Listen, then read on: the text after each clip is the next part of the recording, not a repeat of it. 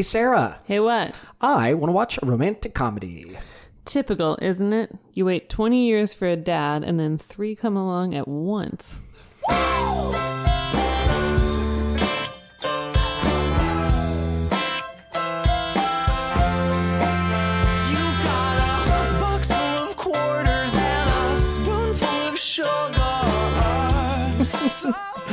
Hello. Hello. And welcome to romanticcomedy commentary.com, or as we like to call it, romcomcom.com. It rolls off the tongue, I think. I do too. Other people struggle with it, but I like it. So we're going to just keep it.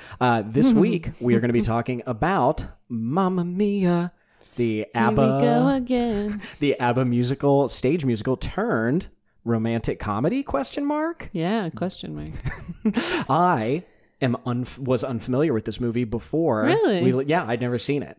I mean, I'd never seen it either. Oh, okay. But I knew the story. Okay. Had you ever seen the stage show? No. Okay, so both of us are coming in pretty cold, without much of a background in this, which is surprising. I actually watched this with Stephanie, my girlfriend. Listeners may know her name by now, and she'd wanted to watch one of these romantic comedies with me for a long time, and I kept putting it off because I knew that she would probably start talking or crying or get really into it, or fall asleep, which is her go-to thing to do. But yeah, and she did none of these things. Wow. She actually ordered food midway through and then got angry at me because I didn't eat enough of the food while I was watching it. And I was like, wow, is it like the Upside Down? What's I guess. And I was saying, like, well, number one, I was drinking while watching it, so that was a priority. But number two, I was furiously keeping like 4 to 5 pages of terribly written notes. Huh. Sarah will probably be putting a photo of my notes on Instagram. Yeah, because they got sloppier and sloppier. Every time that you take notes, I don't. And every time I take notes, you don't. It's really weird how we do that. So you have no notes this week. I have very few. Yeah, you do have some stark notes. I effectively have no notes because I don't think I can actually read them. I don't think I can read any of these. It did start with watched it with Stephanie. She didn't talk through it, and that I started half in the bag. Apparently I saw a constellation in the opening that I knew which one it was, but I didn't write down which constellation it was as they panned in from the sky. Oh. So those are the types of insights you're going to be getting through my notes. So awesome. Get ready for that. At the beginning of the movie. Yeah, where it like pans in. Yeah. I would know it if I had seen it, but I wasn't paying attention, I guess. See, I was locked in from moment one, I guess. Question Emma mark? And I have been reading the H.A. Rey book about the stars. He's the one who did all the Curious George bugs. He and his wife escaped from, I think it's Paris, or Europe on bicycles during Nazi occupation, and came to America, and he wrote an amazing book about the stars. No kidding? Mm-hmm. Is it like It's for kids. Does it teach you? Is it like a story, or it teaches you about stars? It's not a story, but it does teach you about the stars. It teaches you about the constellations and there are 15 first magnitude stars in the sky that relate to the constellations, and then about the zodiac and a little bit of the Greek mythology behind them. Oh wow. Which is probably why they had that at the beginning, because it's the Greeks who created the constellations. Oh wow. And this is set in Greece. I guess I didn't make that connection. So back to the stars. Are you a big star person from the beginning? Are you really? Oh yeah. Did you ever take We might have had this conversation in college. Did you ever take stargazing at UD? Yeah. With Brother Dan? Mm-hmm. Did you take it with anybody? Or did you do it cold? No, I just did it. See, I was going to do it with a friend, and then she transferred, and I was like, all right, Justin, this will be a good chance to meet people. Like, you can do this. Get out of your comfort zone. Well, yeah. I think I dragged Laura with me a few times to get up on the roof of Brother Dan's, of the Marianist house. Brother Dan's van? Yeah, the van. There was a Marianist house where he lived, and invited the whole class over to look through the telescope. But no, my stepdad has always been really into the stars. He read the H.A. Rey book when he was a kid, and he had an attic room because he's one of seven, and he used to sit out the window, sit on the roof and look at the stars. And then he got a telescope, and he would show me all the stars. We would go to northern Michigan every summer. Oh, okay. So you can see the stars are amazing up there. They're almost overwhelming. You can't pick out the constellations because it's so bright. But yeah, like right now is the big meteor shower. The Perseid. Your eyes are wide open. Yeah, right now with excitement. I love the stars. I love science fiction, and I love like shows set in space. Like I love Star Trek and all that, but I find space and stars to be terrifying. Oh. I just anytime I actually learn about them, I'm like, man, I wish I was blissfully unaware of the life cycle of a star. I like it. Oh yeah. Well, I like it, and I like that they each have a story and the whole, you know, the Greek mythology of it all. And I never knew I knew so much about Greek mythology until Brian was talking about me trying out for Jeopardy. And he's like, well, you know so much Greek mythology. And I was like, I do? And then I was realizing I was like answering a lot of questions correctly. And I was like, huh, I must know more than I realized I did. Huh. And it also relates a lot to plants and flowers, you know, because of the Latin system and the Romans and the Greeks. And they named so much of the stuff that we have now. Oh, cool. Yeah. Back to when I said I took Brother Dan's class. I don't know much about stars then, even though I took the class. All I don't have your background. And I also did not meet a single person in that class. Aww. I don't know if I met a single person either. But I was there alone too. And I vividly remember. So during the class, you'd take like, what, 4 or 5 classes in a classroom. And then you go to a farm and like stargaze. Yeah. I vividly remember sitting in this van, like trying to talk to people, but everyone in the class came with like 4 to 5 friends. And so I just remember being in this van on the drive back and just being like, you know what? Fuck it. I'm not meeting anybody. I'm not going to talk to anybody. I just stared out the window like, fuck y'all. It was my senior year. And then I went and got drunk. I think it Tim's. Nice. By yourself? No, I think I met my friends there. Yeah, you found them. That's where they were, at Tim's. If you get in before 11, you don't have to pay cover. Believe me, sister, I know that. I think it might have actually been senior night, which was always our favorite at Tim's. What a mess. But yeah, so that's basically my Stargate. And it was, I thought the class was cool and interesting, but again, like with my love of sci-fi, I am terrified of space and the stars. See, we've gone back. We are again approaching this from 2 different angles. I like the history of it and the mythology, and you like the sci-fi futuristic nature of it. Yeah, which is really funny. Although I did watch Battlestar Galactica. Oh, really? Yeah, that was a good show. It's good. You might like. You might. And I just watched the new Star Trek Beyond. Yeah, it wasn't very good. Yeah, it doesn't really count. That's not. I can recommend a couple. I can recommend a couple. Good shows. Deep Space Nine is a fantastic Star Trek show. If you started at season 3, that's when it picks up. Okay. Season 1 and 2 go through like some really weird father-son dynamics that are creepy. Director is trying to work something out. Yeah, it was kind of weird, but then it hit its stride. So Mamma Mia. Should we actually get into the movie? I guess. Mamma Mia is a 2008 film starring quite a few people. Obviously, Meryl Streep. The best. Pierce Brosnan, Colin Firth, Stellan Skarsgård. The 3 of them star as the aforementioned possible dads, question mark. The dad. And then it was Amanda Seyfried. Seyfried. She plays the lead and Meryl Streep's daughter. And it did, I think it's worth pointing out, as we usually say, at least the ratings, so people have some clue. It again, we're looking at yet another movie that was badly received by Rotten Tomatoes and Metacritic, but very and IMDb. High on Google. I did see that 90% on Google. Yeah. I need to start typing in bad movies when I watch them, knowing they're like not enjoyable bad, but like bad movies, and just see if Google's like a big goof. Apparently, like if anything drops below 80% or 70 on their likes. Yeah. This thing crushed it too, 615 million at the box office, and on its second sequel or on the first sequel is on a sequel. They've made a sequel of it. As I was watching it, I was trying to figure out how they were going to make a sequel of it, and then it kind of probably kind of piece together what happens. I bet it kind of follows like my Big Fat Greek Wedding 2 thing, where it goes in a different direction than you'd think and centers on a different character than you'd want it to. But we'll get to that when we start. So, Mamma Mia. So that people, let's dive into the plot. I did have down here though, I wonder how close to the musical it is. I was really hoping you had seen it because you do like so much musical theater, but you hadn't, so we can't talk about that. But no, I haven't seen it. But we do have a friend who has a cousin that we are trying to get in contact with, and we may do a mini episode with him or have him on to watch Mamma Mia 2, who was actually in the touring stage production of it, and I would be really curious to the first Mamma Mia. Mm-hmm. So people look for that maybe around one of the holidays if he's in town. The other good sign is that Katherine Johnson wrote the musical book, and she also wrote the screenplay. So that's a good indication that, you know, the same person did it, so right. You would think they'd stay. Broadway that did the film. Mm-hmm.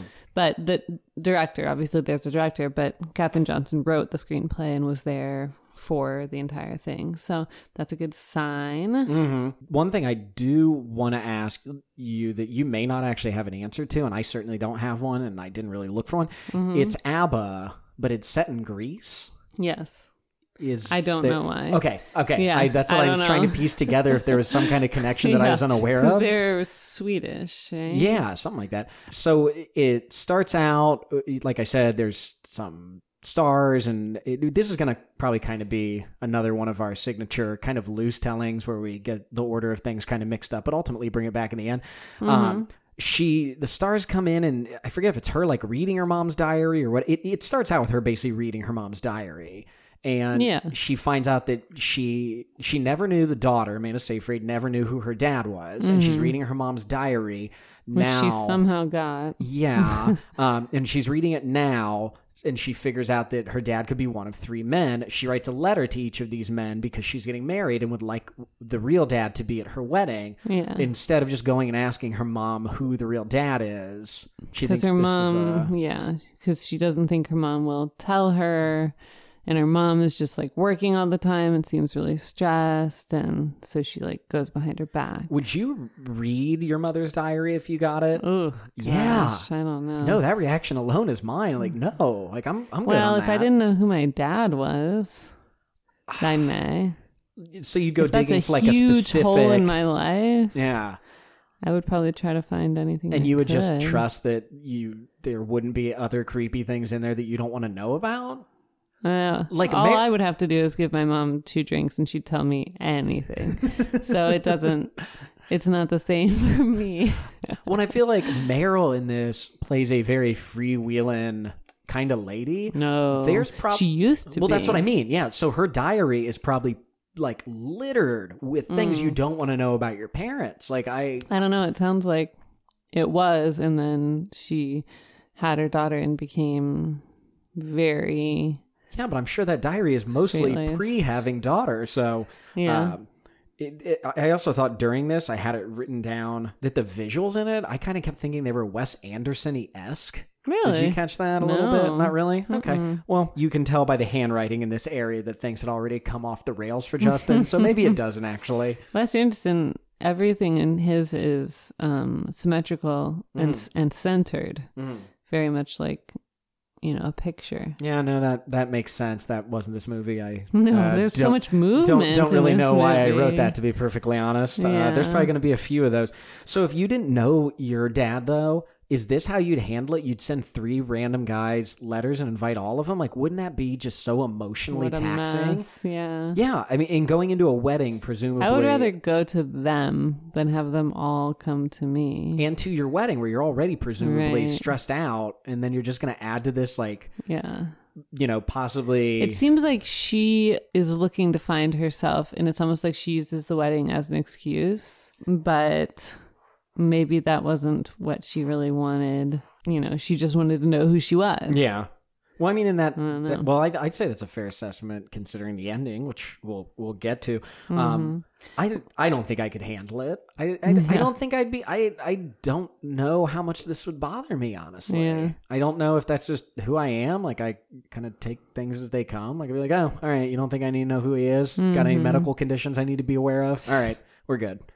I don't know. Maybe I'm wrong. I would want to know. Okay, so the movie takes place in Greece. It's based on Swedish music. It has an Italian title, and it's written in English. No, it's all over the place. And then the other thing too. I cannot stress that I was half to three-quarters in the bag from beginning to end of this movie. Did the lyrics of the songs actually play to what was going on or was it a bit of a stretch? You know, like when the music came in, I don't think it really was like a true musical where the music advances the plot. It was more like, we have to put a song in here. Yeah. I mean, there's one lyric line in the middle of the second verse that kind of applies. I mean, sometimes the song fit very well. And I wondered if they wrote some songs for the musical. But yeah, in general, it was like, you know, the song Waterloo was just kind of there. Even Mamma Mia is just like, here we go again. It's like, well, here we go. But it's good. It's good music. I mean, at least that much. It's toe tapping. It keeps you kind of, involved in what's going on. So she sends her dad these things, these letters, and then we see a pseudo montage of people coming to the wedding. So like Meryl Streep's two best friends show up and they start having a, good old time. One Miss Christine Baranski is one of her friends. Her. Yeah, she is absolutely the best. I have a note here about her that I cannot make out, but I have 3 exclamation points afterwards. So whatever that was, Sarah, I was real excited about it. Christine Baranski! Well, it's coming off of Christine Baranski, and it's apparently like one very specific point about her. It looks like she was in The Good Wife. Well, it looks like I have the word... it looks like I said, her, I know the middle best, 3 exclamation points. Oh. So. Okay. Her, I know the middle best. Hey. She was in The Grinch. She was in, my favorite role obviously is in The Good Wife. She's great. And now she's in a spinoff of The Good Wife where she's the lead. And I can't think of what it's called. But she deserves it. Oh, she always plays cool little parts like Birdcage. I thought she was great in Birdcage, where she played Robin Williams' wife when he had the kid. Yeah. She was great in that. So then they start having fun with Meryl Streep, and then we start seeing the dads all come together, and they for some reason one of them has a boat, and for some reason he picks up the other ferry. The other two miss the ferry, and he sees them. It's like, you want to ride? And they're like, okay. And he's Swedish in real life too. And if you notice on his boat, he flies the Swedish flag. Oh, I did notice that. That's fun. So the 3 men. Really quick though. Yes. He is the dad of Alexander Skarsgård, who was in True Blood, and he was in Big Little Lies, and he's gigantic. Swedish man. And then also Bill Skarsgård, who played the clown. I was going to say It. Yeah. Yeah. He has like 7 or 8 kids. Wow. Yeah. Man. He's quoted as saying like, it's nice to have a big family. I mean, so even just looking at his filmography, man, he's had a little part in just about every movie made in the last 20 years. He's in a ton of stuff. Wow. Okay. Yeah, no kidding. He was in Good Will Hunting. He's Robin Williams' friend / rival. Oh, okay. Yeah. Yeah.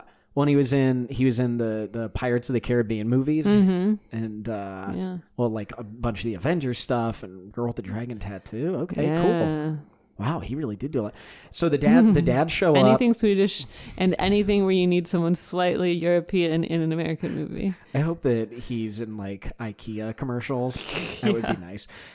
So the dads show up. The daughter whisks them away to kind of like hide them before the mom can see them. Puts them in the old goat shed. Yeah, and then the mom sees them somehow and then demands that they all leave. So they all get on his boat and decide to like go around the island, but the daughter sees them leaving and is like, don't leave. They're like, we're just gonna sail around the island. And then she has this weird like thing where she gets to know them for a little bit on the boat and is like this cute daughter, innocent, and then still wearing the same outfit. The same swimsuit. She jumps off the boat and meets her fiance on the beach, and they have this sexy song. And it's like, well, this is a juxtaposition here. You're really making that swimsuit work for you. So I have several notes here. What? Drunk Justin. So I just have down here, I assume is a question posed at you. Okay. Meryl, would you do it? If not, comma, but I do what? Apparently it. Oh. Comma, if not, you're stupid. And then I said, "Would you take the part if I were Meryl? Would I take that part?" No, I think I meant like if Meryl came up to you trying to seduce you, would you roll with it? Oh. So, but below that, I have a point. It looks like. Okay. I don't. Apparently, I didn't think Amanda Seyfried looked very much like her daughter, and I was trying to think of who could be cast better. She looks just like her daughter. Apparently, I think Jennifer Lawrence looks a lot more like her daughter. No way. Okay, fine. Her daughter actually. Should I just throw these notes out at this point? No, this is great. This is golden. Her actual daughter was in The Good Wife with Christine Baranski, and I didn't even know it until after I finished the series, and then I was like, "Oh shit," because she has a different last name. Mm-hmm. But she is tall and very fair and blonde, and works with Michael J. Fox because he's also in The Good Wife, and everyone should watch The Good Wife. I do have down here one thing about the scene that irked me is that they were showing them like sailing around the island, mm-hmm. and presumably the guy that owned the boat knew how to sail, right? But the other two didn't, and they immediately picked it up. I don't think you can pick up sailing that quick. I feel like you can. That's true. Yeah, and that bothered me. Maybe they knew a little bit. Maybe they did, but for some reason that was a thing that I feel like Pierce Brosnan is good at everything. Well, yeah, Pierce Brosnan probably actually is good at everything. Pierce Brosnan in real life, I'd be shocked if he didn't know how to sail, but it seemed as though this character didn't. He knows everything. I felt like the dialogue just exudes from him. Most of the dialogue. No, but really quick though. What's your favorite Pierce Brosnan movie that he's ever been in? Well, I mean, it's going to be the James Bond because I'm a big James Bond guy. I like James Bond a lot. I never liked him very much as Bond. He got written bad movies and he had bad directors. But GoldenEye was a great one. I never responded to him like Daniel Craig. Daniel Craig, I was like, oh shit. See, he's awesome. Daniel Craig, I enjoy, but his stuff's too dark for me for what I like. I like James Bond being kind of campy. Mm. I thought early Brosnan, like the GoldenEye, was kind of a decent balance of that. I really liked him in GoldenEye. I mean, he was good. He was good in Mrs. Doubtfire too. Yes, I mean, I think that's what you were looking for. Mrs. Doubtfire. Yeah, no, he was great in that. But he's James Bond. No, he is. I think I wish he had been in more stuff, and I think maybe it's because he was James Bond. He was probably contractually not allowed. Well, he probably wasn't contractually allowed to. I know if you are James Bond, there's some weird thing in your contract where you can't wear a tuxedo anywhere. Yeah, like you can only wear a tuxedo as James Bond in the movies. I'm sure there's a ton of other like small caveats to it. Huh. You know, like probably places you can't go or movies you can't be in or anything like that. Who's your favorite Bond? I mean, you have to go with the original, Sean Connery. Yeah. And so good. I will say this though. I think Lansby, he is highly underrated. Huh. I don't think I've ever seen a Lansby Bond. He only did one. He only did the one when Connery stepped away and then Connery came back, and a lot of people rag on it because he was supposed to be like the American James Bond, but he wasn't really American. He was not even trying to cover up his accent. He was too much of a pretty boy, and they say he couldn't act. Hmm. I thought his was good for what it was. I thought he would have been a really good James Bond eventually. Hmm. I think he gets kind of a bad rap. The one that I really don't like is Timothy Dalton. He's just the one, and I think it might just be that like those movies, if they were made now with the Daniel Craig kind of look to them, they had an edge to them that coming off of Roger Moore as James Bond, just didn't work for me. It was too big of a jump. Huh. So if they made him now, I would probably be way into like him and his movies, but he's my least favorite Bond. Yeah. It probably goes, if we're going to do this, Connery, Moore, Brosnan, Craig, Lansby, Dalton. And I know I'm putting Lansby down at the bottom. I wasn't saying he was one of my favorites. I just think he gets too much crap because he wasn't bad. So those are mine. Mine would be Connery, Craig, Brosnan. Brosnan ahead of I didn't love Sir Roger Moore. Really? Yeah, some people don't. Yeah, and then Lansby, Dalton. I liked him. Idris Elba. He's too old. He's too old. I know he missed his shot. Yeah, but I wanted him to do it. I I have nothing against them playing with the role like that, but he's too old to do it. Because once you sign on, it's like you're signed on for like, you know, 7, 8, 9, 10 years. He's the same age as Daniel Craig. And even Daniel Craig is like kind of getting a little too old to be playing. Yeah. Did you, near the end, Roger Moore was comically old compared to his counterparts? Yeah, his counterparts. I want to say in the last movie, he was like in his like late 60s or early 70s or something, just crazy old. Hi, welcome to Talking Bond with Sarah and Justin. We love Bond. Okay, back to Brosnan. Back to Pierce Brosnan. He said, according to IMDb, that he didn't even know what the film was. The producers told him it was being filmed in Greece and Meryl Streep was starring, and Brosnan said he would have signed on for anything involving Streep, describing her as, quote, that gorgeous blonde I fancied terribly in drama school. Oh, wow. That's sweet. I like that. That is. Yeah. If you were meeting, I have a note here that if you were meeting a series of, like, let's just, same scenario, three guys, don't know which one's your dad. Mm-hmm. Is there a thing that you look for initially to just be like, that's the one I hope it is? I mean, are you looking for, like, best haircut? Are you looking for tallest? Are you, like, looking for a thing that you're like, automatically, I want that guy? There's not a feature that you're looking for in a father, ideally? I don't think so. I would just hope that none of them looked like chronically unhealthy, because that would just scare me terribly. Like, true. Nice ventilator possible, Dad. Did you smoke a lot, maybe? No, it's hereditary. Oh, hey, we're gonna need a blood test. And quickly, you are correct. They are all songs that ABBA already wrote, because the producers were trying to talk them into writing a new original song for the movie, and they all said no. Well, I was going to say, it was a really, really big deal that I think in the last, like, couple months, there was something where they were talking about maybe recording a new song. I swear to God, I saw that somewhere. Maybe they did for... No, it wasn't for like a movie or anything, if I remember right. I can't now, of course, I can't find it anywhere. Well, no, wait, ABBA's Greatest Hits is what I'm on. It was announced the band had recorded 2 new songs after 35 years of being inactive, the first of which, I Still Have Faith in You, will be released in December 2018. So we have a new ABBA song coming out. I think it's just, you know, for kicks. Do people love ABBA this much? Maybe. Is it ABBA or ABBA? I have no idea. I don't either. I think it's acceptable either. Can you name me even... a single person from ABBA? No, I'm not going to be that cruel. After watching this film, can you at least name me 3 ABBA songs or get close to a title for any of them? Mamma Mia. Well, okay, fine, but that's a little cheating. Waterloo. Okay. The Winner Takes It All. Fernando, which they said they couldn't get in the movie because it was about war, so she actually is humming it to herself on her way to the goat shed. That's the only part. Oh, as she's going to war. Yeah. Oh, that's neat. Yeah.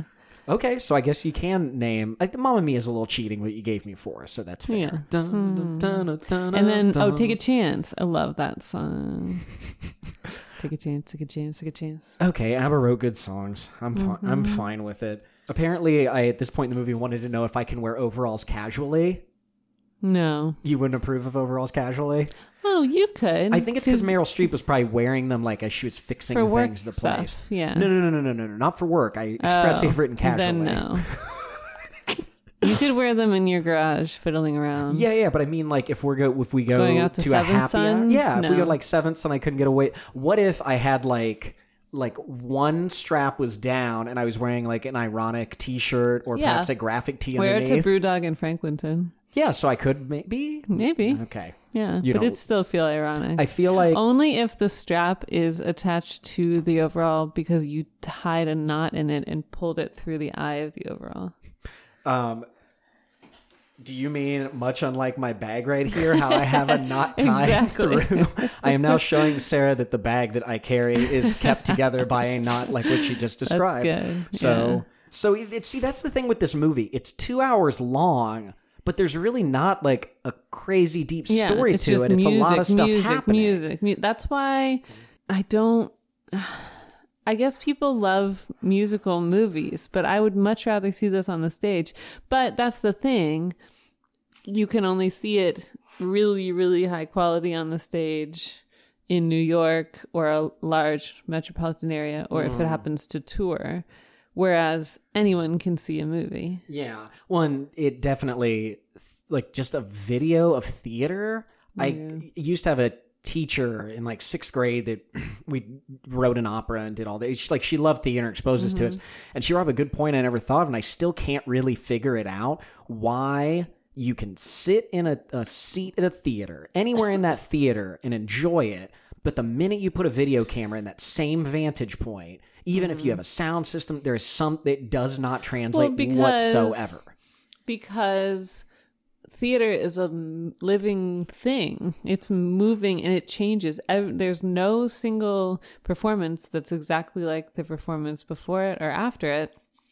So if you're in the theater, you're a part of that. Mm-hmm. You're a part of that performance. If you're watching it on TV, it's static. Yeah, there. I guess I mean, that's as good of an explanation as anything, but it, like, I can watch a video of a concert and still feel engaged by it. I can't. I know you can't, but I can watch the video. God, Jesus. I can barely be engaged in the concert itself unless I know all the music. Or you're holding it to that conversation from beginning to end. This sucks. I don't like this song. Look at that guy over there. Well, see, I can sit down and watch, like, again, this weekend I watched a couple of Fish concerts and was up till 2 a.m. after doing this. I can watch that. And that, but I cannot get into musical theater. So I get what you're saying. See, I could watch a play rather than a concert, but and enjoy it though a lot, because we used to watch in Theater 101 in college. She would put on things. God, she made us watch By the Skin of Our Teeth, and I'm sure I don't know that in one. Person. It's you probably would. It's like an absurdist thing, and every act gets more ludicrous. And by the like the end of it, there's like dinosaur human beings involved and all this. I can't think who wrote it, but it's someone fairly famous. I actually got it right at trivia once. By the skin of my teeth. Oh, by the skin of our teeth? Yeah, by the skin of our teeth. But either way, she made us watch that, and it was seriously... Thornton Wilder. Yeah, and it was seriously like pulling teeth, but I can go in and enjoy... I like going to theater. I don't do it often, but I do enjoy it. I love it. But the thing is, bad theater is so easily bad and terrible. And good theater is so difficult. Yeah. So difficult to do, so difficult to find, and cost prohibitive usually. So what do you do? There's a place here in Columbus in Clintonville that does like smaller productions that I've heard is somewhat good. And Joe went once and he gave a decent review of it. He just said he went to a show that he wasn't particularly interested in. So maybe that's something to try. So they're doing all these giant musical interludes, and it got me wondering as I was watching it, what moment in Sarah's life, if she could pick one, would she think that like she almost could have just stopped and sang and had a dance number around her, whether it be like a big number, a small number, probably a forlorn number? Probably Polka Fest, I assume. That would be accurate, because there's already a big tent and a band. Yeah, I guess that would kind of that would everyone's be a good... just polkaing around, polka your eyes out. Oh my gosh! For me, this isn't probably the best one. It's just the one that kind of jumped to mind for some reason. Would have been like graduation, but like a montage musical moment of it, so it like shows like the night before, and you're all excited and you throw it, and then they cut to you getting your diploma and going in and with your friends and whatnot, and then cold hard reality sets in and there's like a key change to a minor. Oh, and so that would be all an right. idea, but that's not my... I might come back to this if I come up with a good one. I postulated the idea but didn't write down anything. We got stuck in the Burger King parking or Burger King drive-through and almost missed the entrance to graduation. Are you kidding me? Nope. Nice. Laura, Elise, and I were like stuck because we hadn't gotten breakfast. We were starving. We're like, shit. And then we ran in and they're like, where have you been? And like right as they're going in, we ran into our spots. I thought I was going to get in a fight in the middle of the ceremony. Oh, I'm not even kidding. There were two guys that hated me in all my classes, and I was actively drinking during the ceremony. Like I brought in like 4 or 5 beers in my pockets and shots, and I brought also a gallon jug of water, and I was passing the jug of water to someone people. Did that in ours too. Well, and I did that, and everybody was like so excited and whatever. And one of them finally was just like, I've had 4 years of this guy, and he was like, fuck you, man, you need to shut the fuck up and sit down. And I was just like, what do you mean, man, we're all here having a good time. He's like, no, I'm gonna come the fuck over there if you don't sit down. I was like, all right, well, fuck you. Why were you standing up? Because I was probably passing the water bottle to someone in the middle of graduation. It was like the part where they're handing out the diplomas is what I'm describing. Okay. I'm sorry. This isn't like the valedictorians giving the speech or anything. No, this was, God, how much better would that have been? Like, hey, Justin, why are you standing up? What are you doing? The nice thing about being in the English, they keep you grouped by major. And there were only like 19 of us in the English class. So I knew everyone.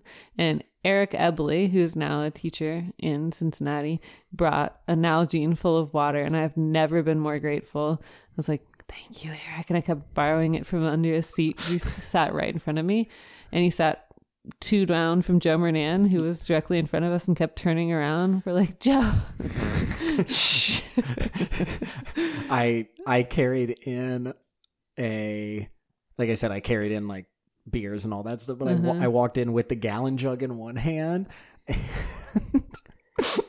I found as I was walking out the door of the house to get in the truck to go to graduation, I found a thing of Kahlua and vodka, and I walked in with a solo cup full of White Russian. I was a train wreck. You did not want graduation to happen, did you? Cried quite literally from the moment I handed my key in and got in the car to the moment I hit the doorstep at home. Wow. And I mean ugly, sobbing tears. No. I was also hammered drunk, so that was part of it, but I am not... It was... You drove home? I was driven home by family members, yes. I was driven home, so I didn't... I had at least Michigan to look forward to. So first we went to Daytona, and then I worked up in Michigan that summer. And then I went to grad school at UD, so I was right back, which was nice, but not the same at all. Yeah, yours wasn't really a period. It was more of a... Yeah.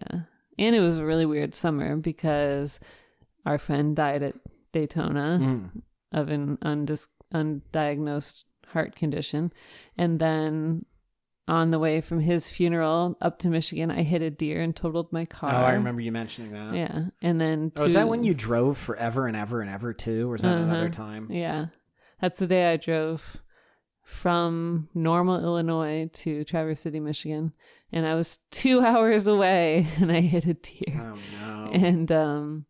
And then 2 weeks later, my grandma died.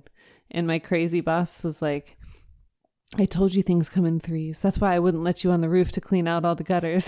Okay. That's fantastic. I mean, that's terrible that all that happened to you. Yeah. Don't worry. It happened to you too. But yeah, that was a train wreck of a summer for, I think...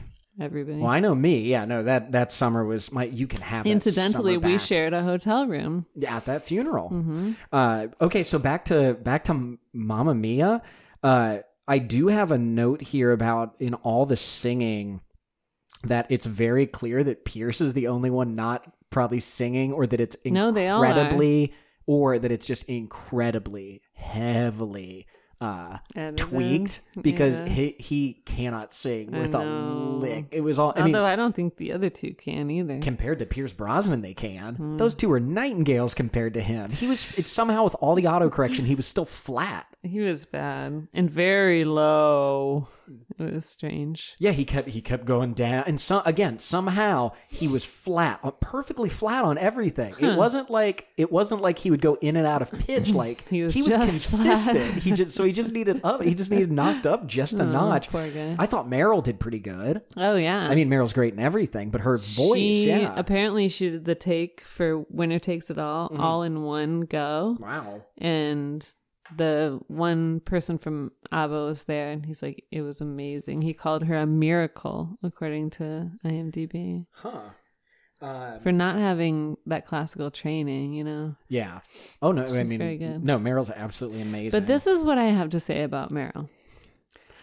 Like, she is so talented and so, you know, amazing. But I didn't love her in this. It's kind of a madcap musical, but it requires a lot of you. It requires you to be downtrodden and pissed off a lot, but then also with this kind of irrational exuberance in some places, and to have a really big range, a big voice.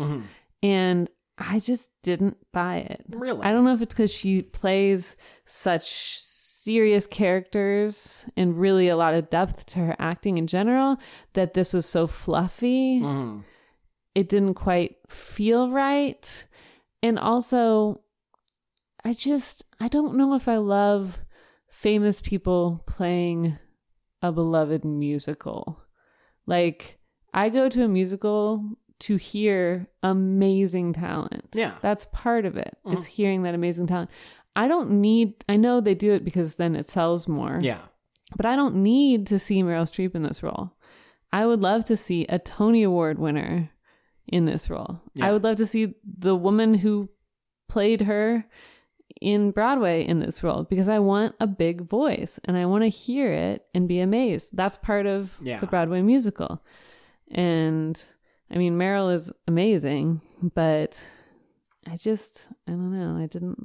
I can kind of get what you mean. Yeah, her voice didn't quite have the, like you said, the range that you want. It was very good, but the whole time you're like, that's good for Meryl.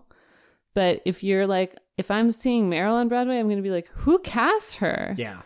It's not a Broadway voice. Well, no, I mean, again, no one in this, I really thought, had a Broadway voice by any stretch of the imagination. Amanda Seyfried does. She is a trained singer. She is? Okay. Oh, yeah. She was in, oh my gosh, the Les Miserables. Oh, and she was incredible. No, and that's what Les Miserables did right that this one didn't. It hired actors who are well-known, but had really, really good voices. I mean, Anne Hathaway was incredible. Well, then who? Except Russell Crowe, who has a band and seems like a safe bet for someone to play. What's his name? I can't think of his name. The police officer who's always chasing after Jean Valjean. But he was so bad. It was like watching Pierce Brosnan. He was flat as hell. He was that bad. And he kills himself. The character kills himself in the movie. And everyone's like, you should have done it earlier. Your singing sucked. Do you mean Javert? Javert, good. Javert. I'm really glad you stepped in before I said Javert. I came out. Well, you did now. I somehow remembered that at the very end. Oh. So then who would you have? If that's your point, and point taken, I would keep Amanda Seyfried. I think she was. Yeah, but who would you have play Meryl? She was able to play. Amanda Seyfried was able to play that like hopeful and yet conflicted and depressed at one point, but never bogged down in those things. Like never like really, you know, because in a musical it just requires you to kind of float. Mm-hmm. And maybe that's Meryl's problem, is that she's so good at depth, and this really required you not to be deep. But I would keep Amanda Seyfried. Meryl, who would play the mom? Yeah, I think that's more what I'm most interested in, just because you've been kind of hacking at Meryl here. Like if Julie Andrews was younger. Oh, okay. Like she can play that. Who would you want Lin-Manuel to play if he could be any role in this? Would you have Lin-Manuel play Meryl Streep's character? Well, yeah. I didn't have him play anything. I mean, he'd be a great Sky. Lin-Manuel has a great tone, and obviously he's an incredible writer. But, what I mean is he always stays in pitch. He knows his marks, but his voice isn't super like... strong, and is that what you're saying? It's not really rich. His voice is strong, and he hits his notes just fine, but he really excels in the storytelling and the book. Like he's extremely good at understanding how to tell a story, but I could see him playing Sky. He wouldn't, I mean, it doesn't make sense for him to play a dad. He's not old enough. and there's really only one other male character. So then that's, I think you made some really good points there. Absolutely. But again, it's like you said, is Les Mis really the only one to even kind of get it right as far as musical to film? Because it is like a really weird line to walk. Because even if you cast people from the Broadway show, a stage actor doesn't always translate to film and kind of vice versa. And for some of the reasons we talked about, it's a different type of interaction with the audience and. I don't know. What other big stage performances have been made into movies? Wasn't Dreamgirls? Yeah, Dreamgirls was one. Mm-hmm. My mom loved that one. What about 525,000? That's the one that jumped to me. But again, did that one really, like, Dreamgirls had an all-star cast and it crushed at the Oscars and all that, but Rent did not yet have an all-star cast. Rosario Dawson and, it was mostly the people from the stage play. Mm-hmm. But it is beloved. Anthony Rapp. I guess Grease. Grease is still renowned for it. Absolutely, yeah. Grease. Rock of Ages, which went nowhere.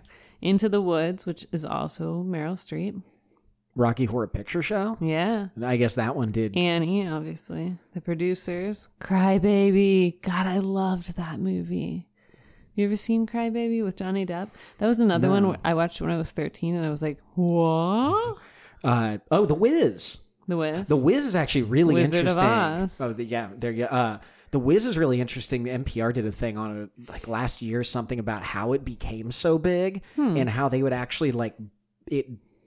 And I'm going to get this probably slightly wrong because, again, I'm remembering it was like a year later, but it was like it wasn't crushing it out the gate. And they started actually bussing in like church groups and things. Oh. And that's how it started really gaining traction with that. That's apparently how Hamilton did, too. Oh, really? Yeah. Oh, well, then there you go. Bye Bye Birdie. Oh, yeah. There's so many. Oklahoma. Well, because they used to do so many of them back in like the 50s and 60s. The Sound of Music. Guys and Dolls. All right, guys. Okay, so Fiddler I guess... on the Roof. Wait, I want to keep doing this. The one that I think of is Chicago. Oh, yeah. Every time someone says cellophane, I cannot not sing that song. John C. Reilly, the voice of an angel in the face of a troll. I love him so much. My Fair Lady. Mr. Cellophane could have been my name because you can walk. Oh, The Music Man. Cabaret.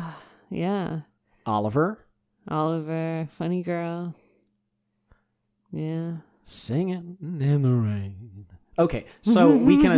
So we've just established, as we were saying, there movies that haven't done. Yeah, apparently it was able to be done. But the one thing that I can say from the list we just went through, not a lot of those that we said were good were made after like the 90s. Mm-hmm. It was like 70s and 80s is when it kind of maybe started petering out. Because even the more recent ones that have kind of tried do exactly what you said. They go for maximum box office. I do kind of wonder though. Let's step back for a second. Is it because they stopped putting in people that had these fantastic voices that could fill the role, or were performers back in the 50s, more 60s, talented. 70s, 80s? Well, yeah. Did movie stars like a Frank Sinatra skew more towards probably being multi-talented? Yeah, because they had to. So maybe it's a confluence of factors. Mm-hmm. Either way, like it's not that this is about... La La Land. I never saw that. La La Land. Was the singing bad? Yes. Yes, it was. Okay. It was bad. I hated that movie. Really? Stephanie loves it. Everyone's like, it's L.A. It's just, it's so great. I'm like, they both sucked. Stephanie bought it. And they're both white, just tapping around town. Look at our white town and jazz. And we're just struggling. Ugh. And jazz? So much jazz. Yeah, Stephanie bought it. I know has watched it within the last week. And I think my mom saw it in theaters like 3 times because they like jazz. Hated it. And I like jazz. I hated it. Should we get back into Mamma Mia? Ugh. I mean, really, we can sum the rest of this movie up pretty quick because, again, the basic plot of it is pretty simple. Yeah. Okay, so Meryl Streep's mom is apparently a real bee because she's berating herself and saying, like, I'm just some slut who was out there doing whatever I wanted and drinking and whatever. And then her friends are like, Is this your mom talking? You know? And apparently when she found out she was pregnant, her mom like kicked her out. And it just sounds like a total uptight prude a-hole from wherever they are from. But then Cher has been cast as her mom in this next movie, in Mamma Mia 2. And, you know, I've seen the preview, which is like, Grandma, you weren't invited. And she's like, that's the best kind of party. Wait, that's your Cher voice? I wasn't invited. I'm going more deep. That's the best kind of party. It's the best kind of party. It's like very low. Yeah. Yeah. But Cher was originally slated to be Tanya, who is one of, I think is Christine Baranski's character. But she would have been good. Yeah, yeah. But she couldn't do it because of a conflict. So now she's cast as the mom, even though she's only like 10, 15 years older than Meryl Streep. Not to step back a second, but I will. What if you flipped Cher into Meryl Streep's part? I know. Meryl Streep in Christine Baranski's. Ooh, that'd be fun. And then you could then Christine Baranski just becomes the other friend. Yeah. Okay. So that's the better cast that we want. I agree. I would watch Cher. I think Cher could do really good in that role. Okay, now we're excited. About Cher singing that song, "The Winner Takes It All," like very and the gypsies, tramps, and weddings. It's just so much. I mean, they could sing "I Got You, Babe." We could make this into a whole Mamma Mia with only Cher's book. That would be fantastic. Just call it Mamma Mia, but it's all Cher songs. Yeah. Call it like... Do you believe in weddings with three dams? Yeah. Three dams. Absolutely. I'm glad that we got to Cher. It's just... I love her so much. Have you seen Moonlight? No, I have not. Cher and a young Nicolas Cage.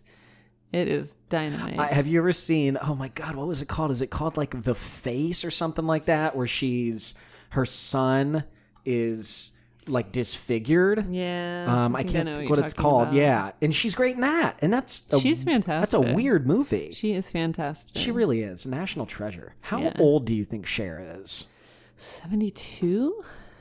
Did you look this up? No. You nailed it. It says she's 72. Fuck yeah. She's older than you think, and she looks great because she's had a ton of plastic surgery. 5'9". For some reason, I thought she's tall. I thought she was like 6. What? No. Yeah. She just wears platform heels. She's beautiful and awesome. The cast of American Horror Story last year went and saw her in Vegas, and the one woman that I follow on Instagram, Leslie Grossman, was just desperate to know what Cher was drinking in her drink backstage. And they met her backstage and she's like, "It's Dr. Pepper, honey." And she was so thrilled. Let me run through the series of questions that I have on Nothing this page. Nothing about what I said. Sorry, I was reading this. Can you say it again? I was really excited about what I had to say. So... I follow Leslie Grossman on Instagram. She's now in the cast of American Horror Story. Mm. Last year, they went to see Cher in concert. Oh, and she wanted to know what was in her drink. And okay, I heard they went backstage, and she's like, "It's Dr. Pepper, honey." Leslie's like, "I will never forget that." She even posted it a year later and was like, "This is the year anniversary of me finding out that Cher drinks Dr. Pepper." I would love to have a run-in with a celebrity, and not like one I really, really admire, because they never say beat your like never idols meet your or whatever. Heroes. But like just a run-in with a random celebrity, and to have that one, like, you know, that nice little anecdote that you could tell at a party, because that's a good, like, you get to know people, you've had your icebreaker, they've told one or two, and you're ready to come into the conversation with That's a good two truths and a lie. Mm-hmm. That's a really good one. Yeah. So running through now the few notes that I have to get us somewhat back on track. The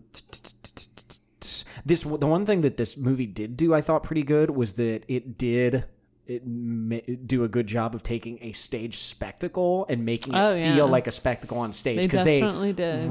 It felt huge, and it was done very up. Theatrical the entire time. Yeah, and they don't.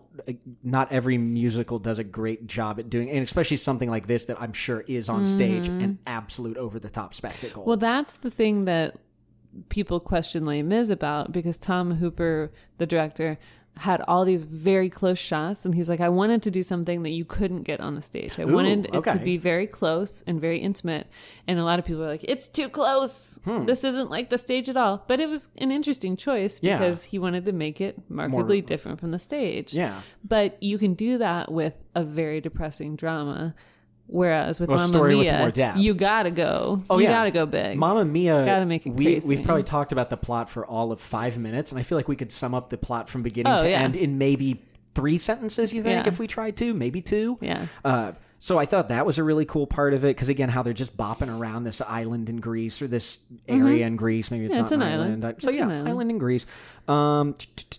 Ooh, so there's one scene where her friends, and I guess they were in a band when they were younger. That's what I kind of took out of it. Meryl Streep and her 2 friends. Oh yeah, I never really figured that out. I'm going to take it that they were, because they put on a performance together, like they remember it, but they're all wearing like the same outfit. Yeah. And I thought that was kind of a cute way to probably work in. I wouldn't be shocked if those were outfits. Hen party. Well, I wouldn't be shocked if those were outfits from the stage show.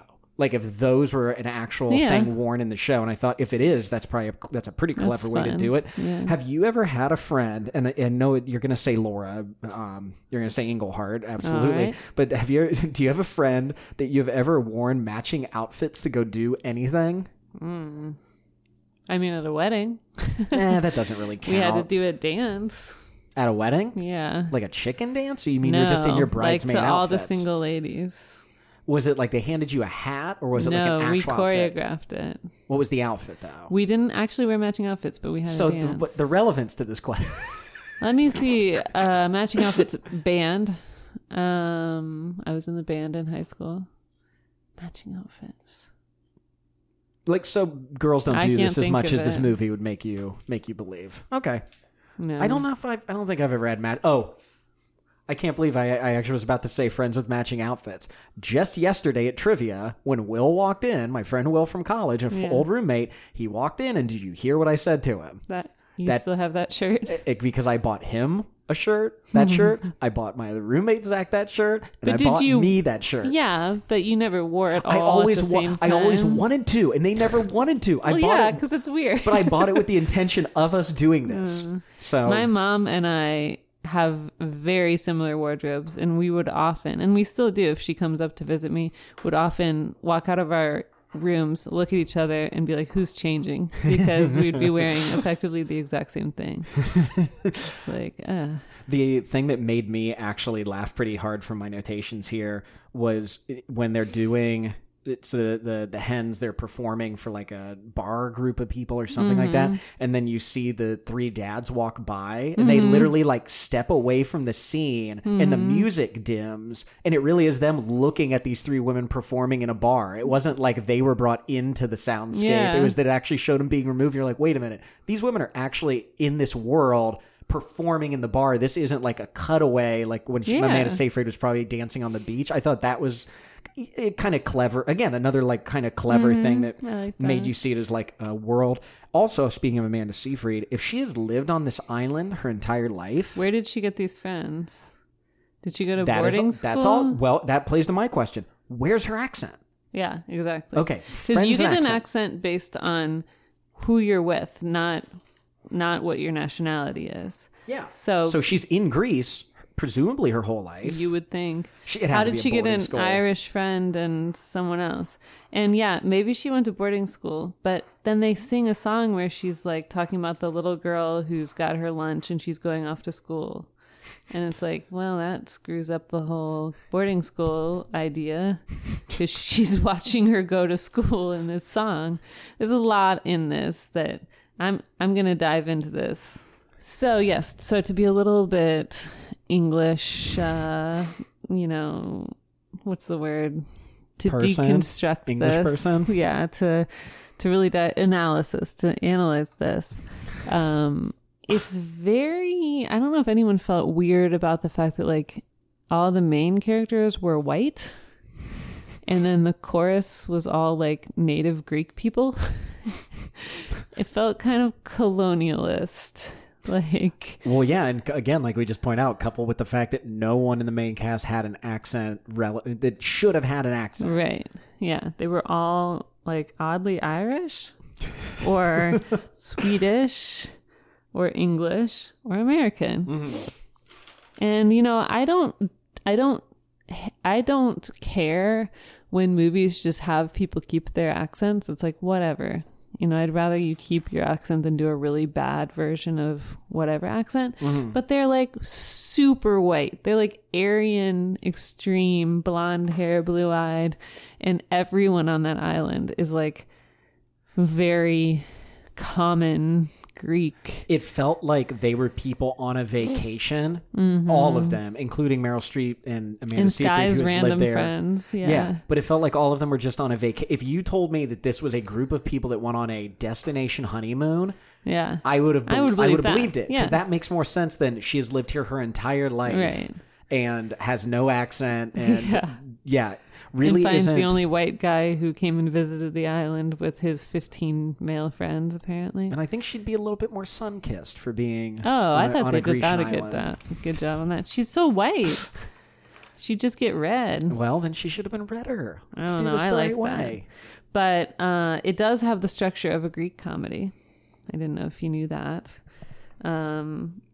But it just felt so colonialist. But it had the strophe and go on to. I don't know what you mean by a traditional group. I mean, let's pretend I don't. Okay. Which I probably don't. Let me pull this. Even though I earlier mentioned that I did take Theater 101 at UD, mm-hmm. but in my defense, that was a long time ago, and it was senior year, so I was pretty mm-hmm. much checked out by that point. All right. Well, a strophe is the first section of an ancient Greek choral ode mm-hmm. or comedy, which, you know, sets up everything. It's the part of the choral ode sung during the dance, so it fits there. Yeah, and then the antistrophe is the second section of an ancient Greek choral, which is where they get into the division, where things, you know, go awry. And then the costumes all match their moods. So in the beginning, she's wearing that dowdy dark overall thing, and as it went on, you know, when they're being silly, they're wearing those rock glam outfits, mm-hmm. you know, very very much fitting in. And then there's a Greek chorus, which is basically the commoners of the island act as the chorus that come in, just like in a Greek play. And apparently there are phallic props everywhere. Did you pick up on any of those phallic props? No, I didn't, and I don't see a frantically scrawled note. Oh, wait, no. Wieners! Well, it actually, if you do look, it looks like I started to draw a really weird wiener right there in a way, and that's where I asked if you would, you know, take Meryl Streep up on an offer, so maybe I noticed something there, but no, I don't think so. I'm trying to find an example. Maybe it was in like the structures. They included masks. Like when the guys are like climbing the rocks to disrupt the hen party, aka the bachelorette party, they've got the masks on, which is a big part of Greek plays. I do have written here, apparently at this point in the movie, after like the hen party and all that, there must be a part where I got really excited about who would be her dad, and in very fast succession I have written Pierce Brosnan better be the dad, ! And then a star that says Stellan Skarsgård better be the dad, and then a bigger star that says Colin Firth better be the dad. So apparently they must have in very quick succession had a joke that I liked. I like them. No, I like him. No, but I like him the best. You like him. But underneath that I do have something written that was interesting. It might be a fun talking point, Sarah. Are trios the natural friend group? Like, is that what they fall into? Well, no, let me finish, because I think are the hardest. Because I even think to myself, like in high school I had, you know, my buddy Mike and Jared. In college I had Will and Zach. And even at camp, I have Jeff and Brad, who is a professor at Stark State, who wanted me to mention him. And even now, like your husband and Dave, like we'll occasionally buddy up and go, or Brian, your husband, Dave and Natalie. Like, so you do not think the triumvirate is the natural friend group. No, I mean, Emma just struggled with it today, trying to play with one friend and trying not to leave the other friend out. My mom always said when I was growing up, the 3 is the hardest number. Maybe when you're little, but I really don't think so as an adult. I think 3 is the most comfortable because you can kind of like check out of what's going on for a little bit and let someone else pick up the weight and come back when you feel like it. I don't know if it is for girls, though. Yeah, because I think I've always had, like, 3... Like, I've been in, like, a group of 3, like, good friends. Unless it's, like, with girls, like, it's like Mean Girls, where there's a Regina and then 2 followers or something. You know, people always want it to be 3 in films, but I don't think it's necessarily accurate. Even when I was over on a study abroad, I was in like a group of 3. I mean, for me, it has been. Okay. That's, I guess we've had 2 different examples. Wowzers. I just flipped to the last page of my notes, and this is what you're probably going to put up on the Instagram. I cannot read any of this. No. It looks like I have something here that says Rule Parachute, Chicago, or LLAD. LLAD. Huh. Well... Let's ignore it. Okay, so missed opportunity. We should actually probably finish up the plot or start getting, because we mentioned like literally one tiny thing about the plot, and then we keep spinning off, and it sounds like it's a much more complicated movie than it is. She was on the boat with her dads. She jumps off to meet her fiance. He's like, "Where have you been? Everyone's looking for you." Then they have a sexy song. He's like, "I'm going to my stag party," and he goes off with the dudes. She goes up to the patio where her mom and friends are singing a trio, and they start the hen party. Mm-hmm. During the hen party, the 3 dads crash it accidentally. Mm-hmm. And she manages to talk to all 3 of them and try to figure out who's her dad. Mm-hmm. Each of the 3 of them end up wanting to walk her down the aisle and thinking that they all think they are the dad. Yeah. The next day is the wedding. It just feels off. Like, Meryl Streep sings a sad song about her growing up. She walks her down the aisle. And then the wedding is crashed by Sam because they had just shared a sad moment when she's like, "You left me." And he's like, "I had to. I was engaged, but I came back for you, and you weren't there. You'd already left with another man." Mm-hmm. So they go down the aisle, and then she's like, "I don't want to get married. I know, Sky, you're doing this for me, but let's just run away together and see the world." And then they're all still there in the chapel, and the priest is like, "So there's no wedding?" And then Pierce Brosnan's character, Sam, is like, "Well... let's not waste a good wedding." And she's like, "Do you want to?" And like basically proposes to Meryl Streep, and she like fake faints and is like, "Oh, I don't know." And they do this weird song, and then they get married. And we talk to the other 2 dads, and they're just happy to have a third of her. Both of them are like, "I'm just happy I would have a third of a child like you." And apparently Colin Firth's character is gay, because he says to Meryl, like, she's the last girl I ever loved. Oh, I didn't pick up on that. But again, by the look of these notes, I wasn't picking up on a whole lot of this. That's movie what I picked point. Up on was that he was gay, and that was his only chance to have a daughter anyway. Oh, okay. And then Stellan Skarsgård is whatever the hell his name is. is just happy to have another third because he doesn't feel like he could handle an entire daughter. He's like not good with responsibility. So they all decide they don't want to find out, and they leave it at that. And she's got her 3 dads, and she and Sky leave to go off on their trip around the world to discover the world. And apparently she's a good artist or good at drawing. And Sam stays to help Meryl run the hotel. Yeah, that's basically Mamma Mia. Mm-hmm. So here we go again. Let me just try and read through what notes I have here, and you don't need to necessarily comment on any of them, and it may not make any sense. The best I can tell that this one says is, and it's not really a question, but I think I have a question mark in there, maybe in the middle of the word wedding, like right there. Mm-hmm. You had a big wedding. How big? 300. Not a space force. Not a space force. It definitely looks like it says space force. It wasn't a space force. Probably you're asking where there was space for it. Yeah, maybe actually. Where was space for like a big wedding on that tiny? Okay. No, that question I don't want to deal with, but I just wanted to read it. I did have a big wedding. We invited 600 people. Jeez, I only thought it was like 300. Thank God, and Eddie and I couldn't get an invite? God. Sorry. 420 came. And it was outside. Jesus.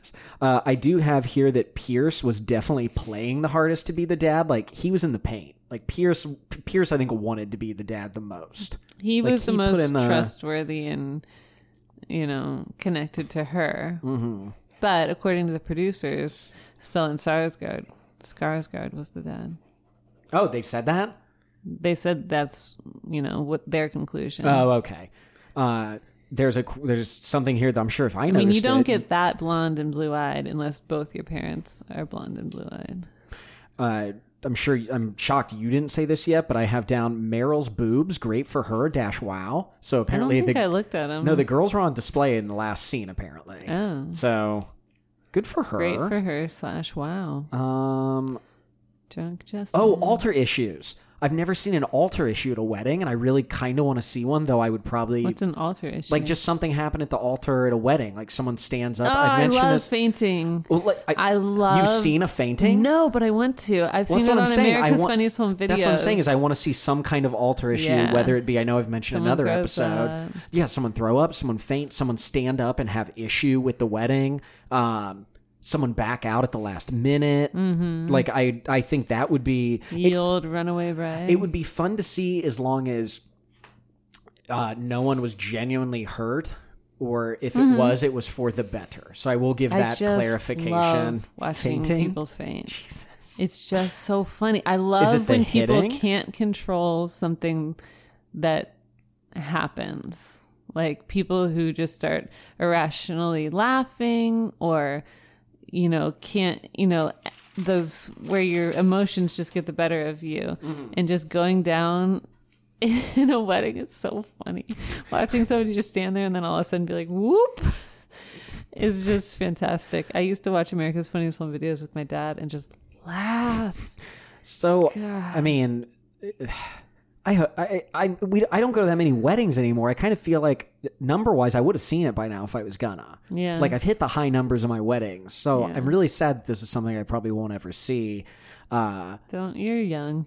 We watched this movie, and this is a podcast about romantic comedies, and we always say, how much of a romantic comedy was this movie we watched on a scale of 1 to 10, 10 being... You've Got Mail, which we've established as a 10, one being like, you know, the movie 7. And in my mind, I don't know how you kind of perceive the range in between that. I kind of see like 5 as being, you can kind of consider it a romantic comedy, but anything below 5 is like, this really is not a romantic comedy. That's where like the sweet spot for me is. It kind of goes a little, what's that called?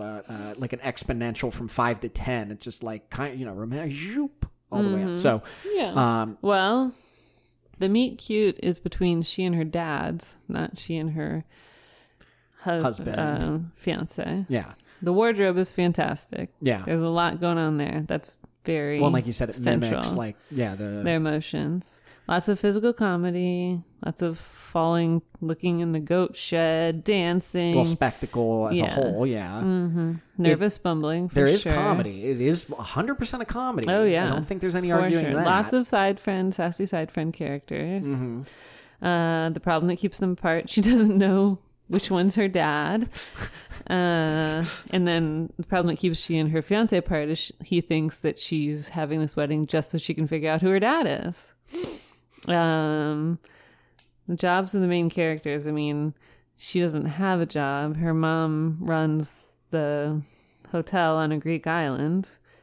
Cameos. It's kind of star-studded already, so it's not like the whole movie was kind of like a cameo. Yeah. Unless the soundtrack, ABBA. The soundtrack is obviously. Everyone's showing their navels.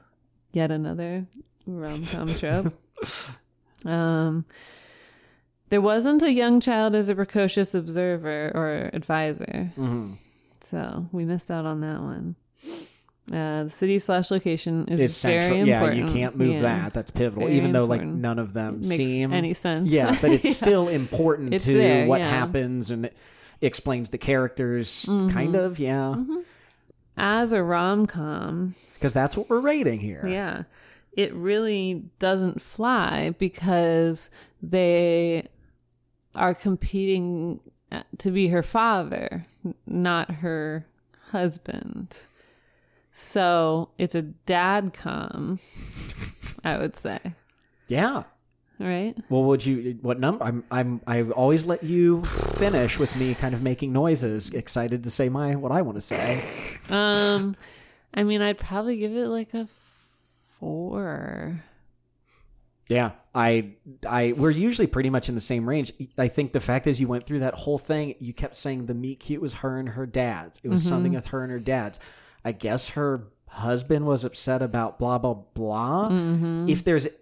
If you wanted to even call it a romantic comedy, the way to look at it would be Pierce Brosnan and Meryl Streep. Yeah, but even the rom-com. But even that isn't like the central focus is the relationship between her and her dad. It's like there's no... that's the crux of it, and everything else is kind of ancillary, and there is kind of romance in it, but you're kind of stretching to call it a romantic comedy.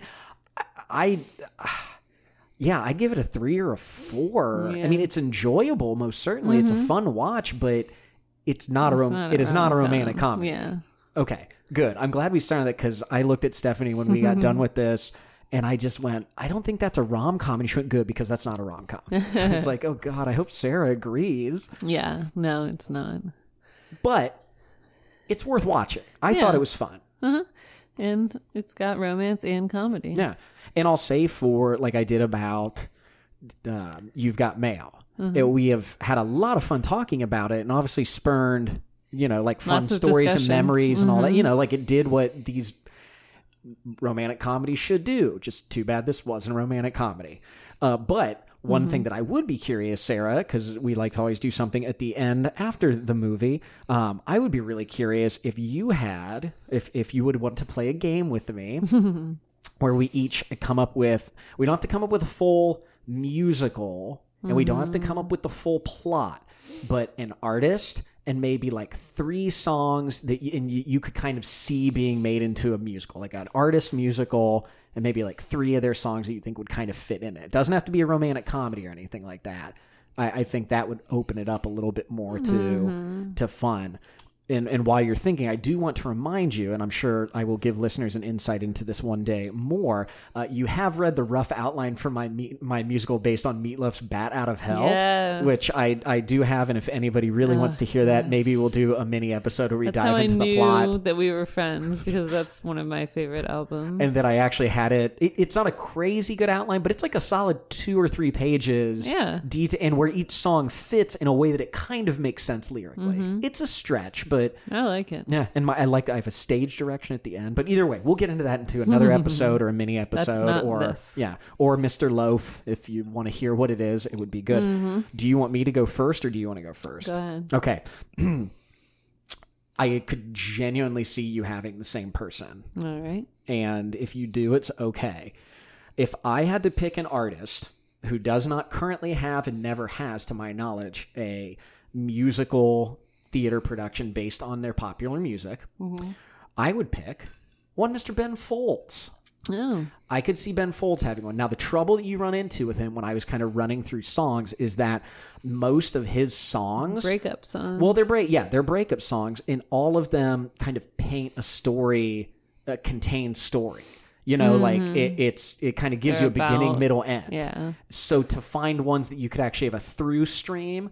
kind of proves a little difficult. So what you may have to do, I don't know that you'd have to do this. I didn't dive this crazy deep. You may have to maybe cut the last verse out of a song and go into dialogue instead or something. Yeah. But I could see, and this is very rough. So very, very rough. Mm-hmm. I could see it starting introducing our characters with, of course, Zach and Sarah. What else? Yeah. What do we? Yeah, of course we got to start with Zach and Sarah. On a PVM from 1984. Yep. And then, and here's where it gets a little dark, because it's Ben Folds. Like, his music is, some of his songs are very melancholy and down. I think where you go with it after this is you go Brick. And that's what tone I'm setting in this. Which his music is powerful, and he has a strong presentation of imagery. Why not use that? Now, here's where I don't know exactly where you'd go after that.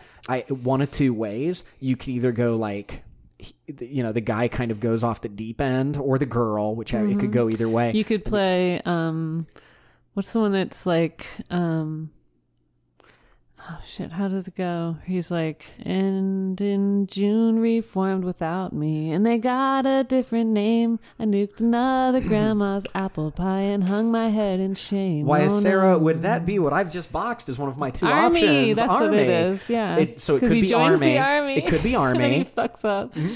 Or the other one I had down was Jesus Land.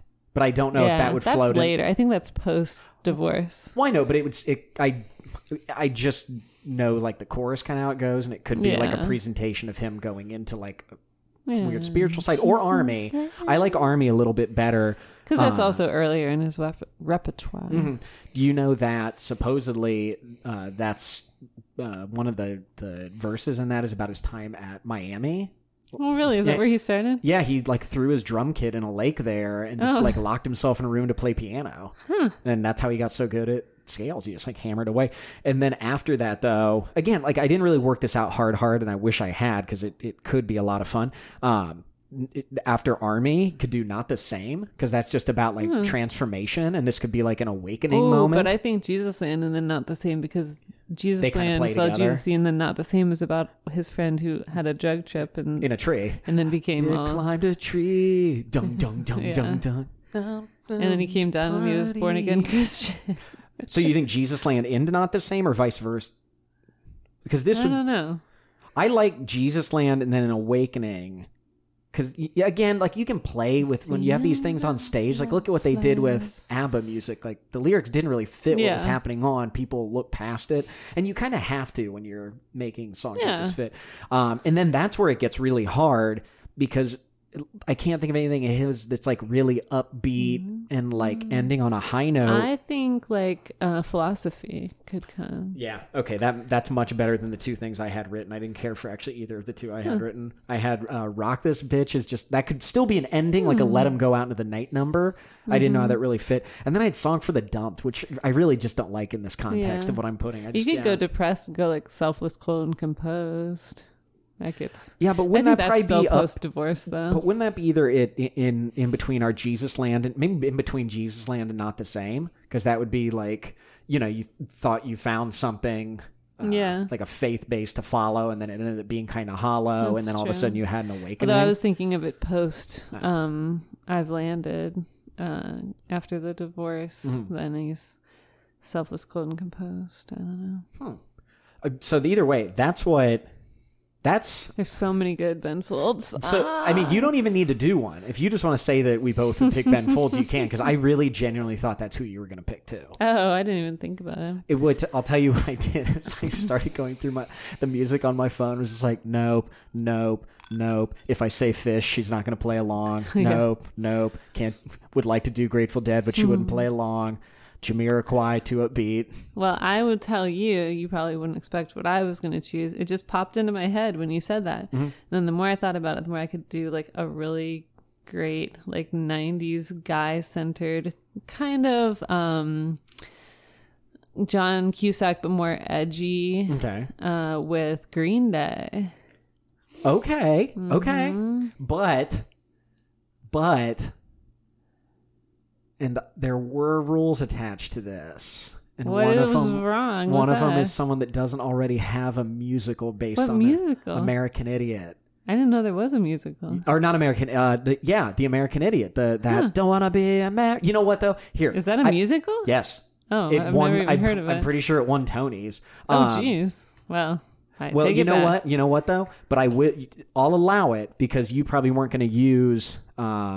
their songs. Green Day rocks Tony Awards. American Idiot wins 2. Wow.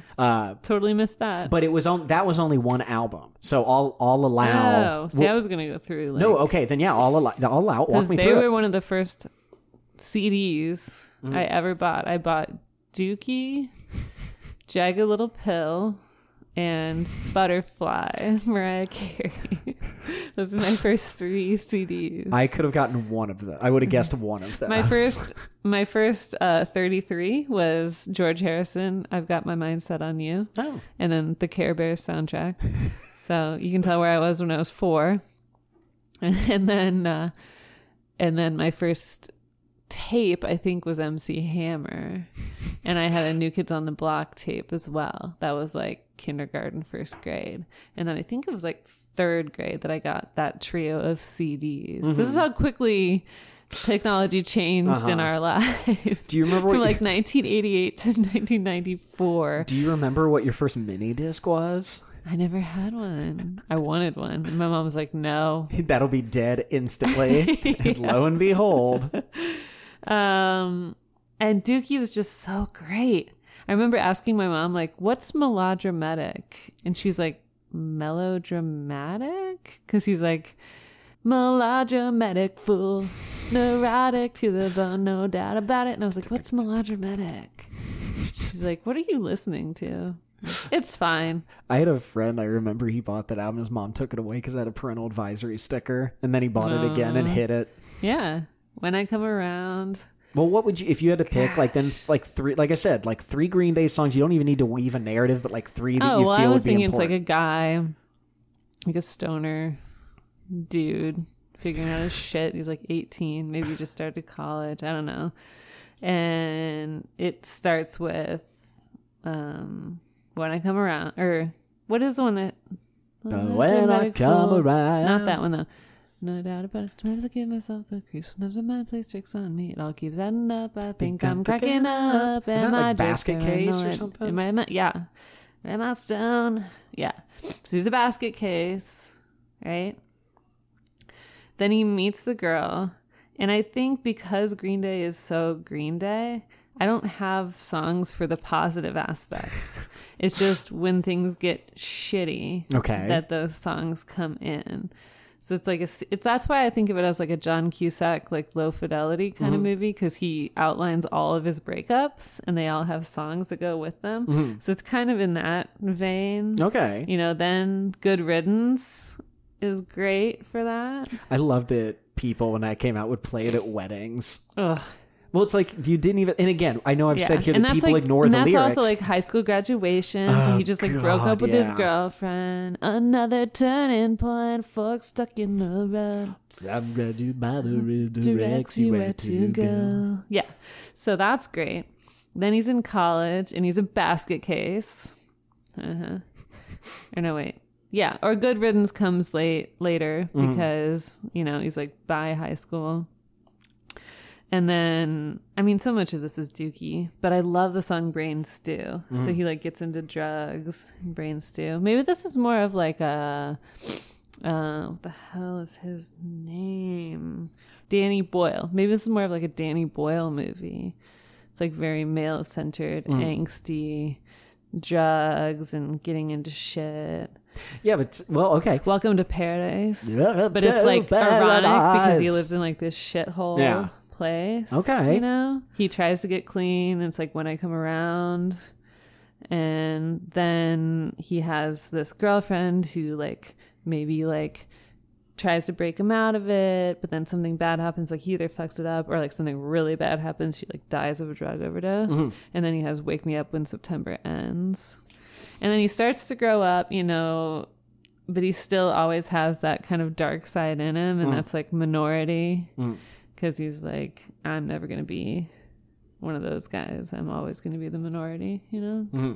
I was honestly seeing it more as a movie. Than a musical. A movie with this. Okay, the movie was specific, just Green Day as the soundtrack. Yeah. Is what you were saying in the musical. Okay. Yeah. This, I was seeing it. The Ben Folds, I was seeing as a musical, full-on stage spectacle production. Okay. This was not a movie. This is full-on an actual stage show. That would be fun, too, with a chorus. Oh, no, this would be a full, done-up... Yeah, like almost like a rock opera. Yeah, that's exactly what I saw. And the neat thing that you could do with it, too, is that he had that whole album of a cappella songs. Oh, yeah. So you could even kind of break out into that and have... Rock this bitch. Yeah, and have that done, a cappella at the right time. That could even come in between Zach and Sarah and Brick. Maybe they get engaged and Rock This Bitch is at the... Mm-hmm. That would actually be kind of fun. Do a Rock This Bitch in a live theater setting.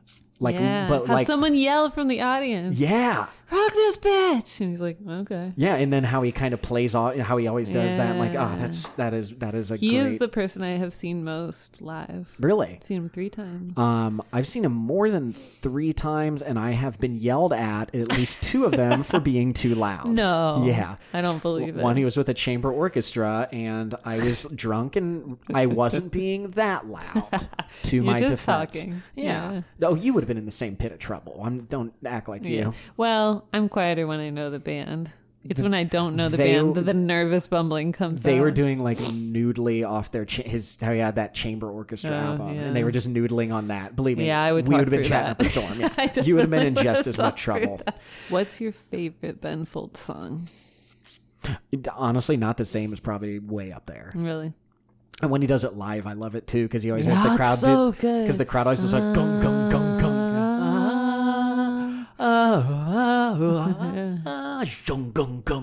Yeah. You were not the same after that.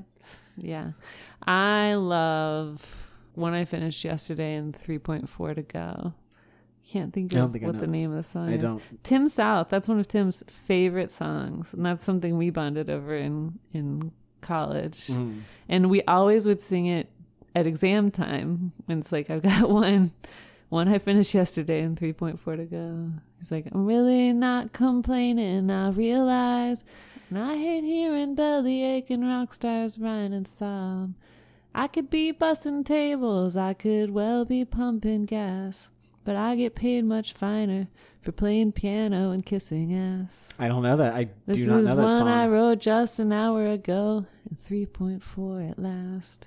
Yeah, it's about writing songs. Nice. It's really good. He's brilliant. I know. And that is Mamma Mia. If you have any thoughts about this film, ABBA, or just anything in general about the podcast, you can shoot us an email at mail@romcomcom.com. And Sarah, if someone wants to connect with us on Instagram, you'll be putting up, like I said, probably a picture of my frantic notes. Where could they check out those terrible notes? At romcomcom, dot com. That's on Instagram. Yeah. Stephanie said there's a way to use dots, but I can't figure it out. Yeah. Yeah. So that's... Maybe if you... Yeah. I don't know. You're the Instagram it's like one. You as a symbol or as like a picture rather than as an actual dot. I don't know. Okay. Well, that's your job to figure out because I don't know how to use Instagram and I refuse to learn. Want to also, as always, give a thank you to This Is My Suitcase for letting us use their song Love off the album The Keys to Cat Heaven is both our intro and outro. Check them out or any of their current side projects. They are all excellent. Sarah, I had fun this week. Me too. And I had fun with all of you listening as well. And as always, thanks for listening. Bye. Bye.